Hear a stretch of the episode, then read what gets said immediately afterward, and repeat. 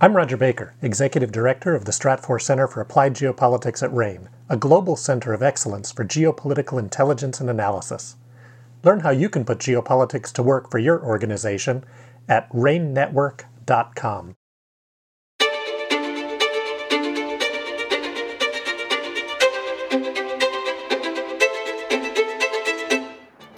Welcome to RANE's Essential Geopolitics podcast. My name is Emma Kami, and I'll be your host today. In today's episode, we will be discussing the outlook for the United States economy in the face of substantial uncertainty. Here to shed some light on the topic is Markus Jaeger, RANE's global economy analyst. Welcome, Markus. Hello, how are you? Good. So, to start us off, um, how has the US economy been performing post COVID, uh, and how will recent banking sector instability affect the short and medium term outlook? Yeah, great. Th- thanks for the question. So, like a lot of countries and economies around the world, the US economy rebounded quite sharply, which is not really surprising. This is simply what you get when you get deep recessions. And uh, the COVID crisis, the pandemic, really, really pushed um, economic growth into negative territory, which is not surprising, right? You, you couldn't go out, you, you couldn't consume, you wouldn't want to go out. And even international trade came under a lot of strain. So not surprisingly, a lot of the demand collapsed in, in early 2020 and and, and um, triggered a very sharp a sharp downturn. Subsequently, with um, the uh, somewhat staggered reopening in the United States, again like everywhere else, economic growth rebounded very very sharply. Uh, that's also not really surprising because typically when we do get sharp recessions, we get also what's called V-shaped recovery. So a very very a very very sharp increase in in demand and then later on investment. Then of course also trade rebounded. International trade started going again. So in the united states the the uh, economic growth surged and um, then subsequently of course and this is again very very normal in these situations economic growth adjusted downward. And that's not really surprising because as you may recall, a lot of people weren't able to spend money during the recession and during the pandemic, so they had lots of savings. And when the economy reopened, they started going out again, they started buying things again, going to shops, and so on. Uh, that, of course, can't last, and it, it, hasn't lasted, and economic growth has adjusted downward. Now, interestingly, in the US, we had uh, two quarters of negative growth earlier this year, which means that technically the US was in a recession, even though that's a debatable issue. There is a there's a, there's a group of people that decides whether or not there there was a recession, but technically you had two quarters of negative growth.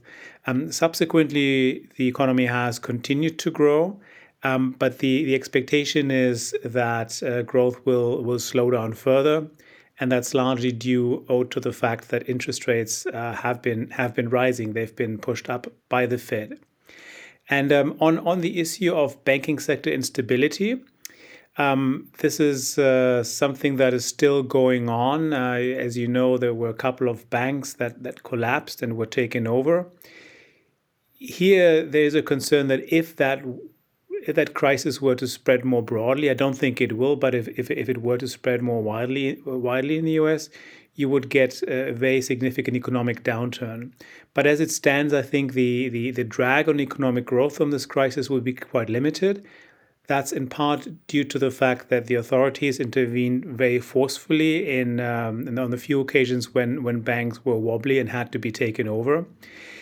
The concern, though, is that because of the this instability, that banks would be less willing to extend credit to the real economy, and that this would then bring about a further drag on economic growth as a result of of uh, lower credit extension. So I think at the margin, what what we've seen over the last quarter or so will be negative for economic growth and will weaken the U.S. economy further without necessarily pushing the US into recession again. Um, that's something I think there's a lot of uncertainty around, like whether we're going to go into a recession again or not. But I think it's it's fairly reasonable to assume, and the uh, indications are such that we will see a continued slowdown in economic growth in the US economy over the next two quarters or so. And what is the outlook for inflation and Fed policy? Yeah, that's a, that's a very interesting one. So, as I mentioned, with the economic reopening, there was a surge in demand. And that did a couple of things. First of all, people started going out, consuming services, consuming goods, but labor supply uh, was uh, had had had fallen. Um, sadly, some people, of course, passed away. Other people were sick, and yet other people they had more money in the bank than before the pandemic. They didn't necessarily feel the immediate need to re-enter the workforce, or indeed, initially they were still scared about entering the, the workforce and being exposed potentially to, to the virus. Um, in addition, as I mentioned earlier on, you had a rebound in trade, but the supply chains were kind of messed up. So you had this huge increase in inflation that came with the economic rebound in, in 21 and 22. And on top of that, then, of course, in early 2022, we had uh, Russia's invasion of Ukraine, which sent energy prices soaring, particularly in Europe, but also to some extent in the United States. And food prices were, were up as well. So this led to a very, very sharp increase in inflation. In fact, um, these are the highest level that uh, most of us have seen in our lifetimes. The last, the last time you saw inflation at those levels was in the late 1970s, early 1980s. So it's kind of interesting because we thought we had vanquished inflation, and yet we saw this very, very dramatic surge. And of course, the Fed started from a position of where interest rates were basically zero and had to really jack up rates quite quite dramatically to contain inflation, uh, which is exactly what what the what the Fed has done. And so rates went from from about 2.5 uh, to from a quarter quarter point to five and a quarter um, 525 basis points. So a really massive tightening of, of, of Fed policy. What this has done so far is, well, it's, it's not quite clear what the causality here is, but what we've certainly seen is after this very significant surge of inflation, we've also seen a downward adjustment.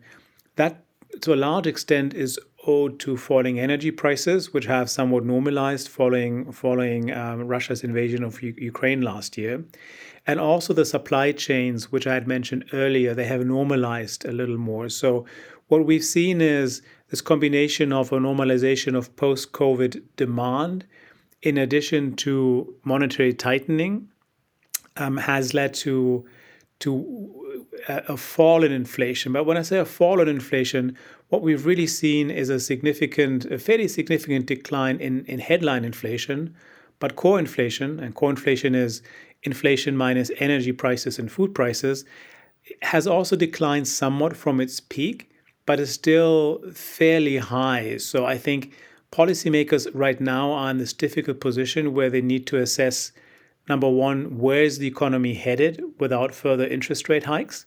Secondly, they have to assess to what extent the hikes that they have implemented over the past 12 months or so, to what extent they will impact demand and credit extension going forward. And they'll have to answer the question, as I mentioned earlier, what impact will the banking sector crisis have on credit extension, hence economic growth? Right now, I think they're really sitting on the fence. The, the tightening has been quite significant, as I mentioned. Inflation is stabilizing, but core inflation simply is too high. So, this is why markets at the moment are putting about a 60% chance on a further 25 basis point interest rate hike by the Fed on uh, June the 14th. So that should then hopefully do the trick and, and bring down inflation. But all I would want to emphasize here is a significant degree of uncertainty. We are in this paradoxical situation where we have declining headline inflation, stable core inflation, and what the Fed really deep down would like to see is a weakening of labor markets because the core inflation that we do have is to a large extent the result of, of services inflation, and that points to the continued tightness of the labor market. So, you know, it's kind of not right to say that the Fed would, would want to see a, a weakening of the labor market, but in a sense, that's what the Fed requires for inflation to fall further. And just, I, I try to stay away from numbers uh, in, in this conversation here, but I do think it's it's quite impressive it really is impressive when you when you when you mention labor market figures. So unemployment in the United States is at 3.5%. That's the lowest it's been in more than 50 years. And that's despite the fact that the Fed has increased rates. So, again, this is the tension. You have falling headline inflation, you have stable-ish core inflation, and you have a continued tight labor market, as far as we can tell, which puts the Fed in this difficult situation um, in terms of whether to hike another 25 basis points or maybe wait. And on top of that, you have the banking sector crisis. So um, I think the outlook is if I had to put my own money on this, I would say the Fed is going to go for another 25 basis points in June and then probably pause there until the end of the year. But I would also emphasize this is very much driven by, by data. So if for some reason we were to get higher inflation coming in, then the Fed might yet still be forced to hike further. But that's at this point not my baseline scenario. And how will the present debt ceiling issue affect the economic outlook? So the, the debt ceiling issue, well, hopefully it's being uh, moved off the proverbial table. Uh, this could have been a very dire situation. So if if the U.S. had defaulted, or if maybe I should say, if, if the U.S. were to default on its debt, then it's very difficult to say what exactly would happen. But it's very clear that it would not be good for the economy. It wouldn't be good for financial markets. It wouldn't be good for for the, the movement of credit around the economy. And depending on how the default would materialize, it would probably also lead to a fall in government spending. So, for example, checks wouldn't go out to people receiving Social Security and so on. So, this would have been a, a very difficult situation financially and um, and economically. So, the, which I think is why if this whole episode about the debt ceiling had dragged on into like June, the Fed might have been somewhat more reluctant to hike interest rates because you really don't want to hike interest rates in a situation where this debt ceiling issue could really undermine your economy and your financial system.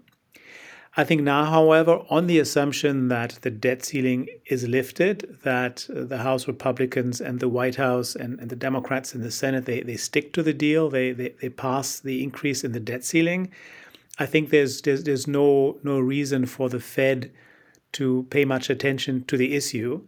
Um, so in that sense, it kind of opens opens the path towards uh, this potential 25 basis point hike. So um, of course, on the other hand, if if if if that were not to materialize, if there were a further delay in in passing the necessary legislation, which ideally needs to be passed by June fifth, then I think it would lead the Fed to reconsider because once again, the Fed would not want to hike interest rates in a situation where a debt default could potentially trigger a, a recession. So in that case, they would definitely hold off until after the debt ceiling has been raised successfully. Thank you so much, Markus, for your analysis. There's certainly a lot to be paying attention to right now. You can learn how geopolitical events like this could affect your business with RANE Worldview. Our flagship risk intelligence products provide clients with access to the insights and analyses they need to make more informed decisions and drive better risk management outcomes. Sign up at ranenetwork.com. That's R A N E network.com. I'm Emma Kami. Thanks for listening.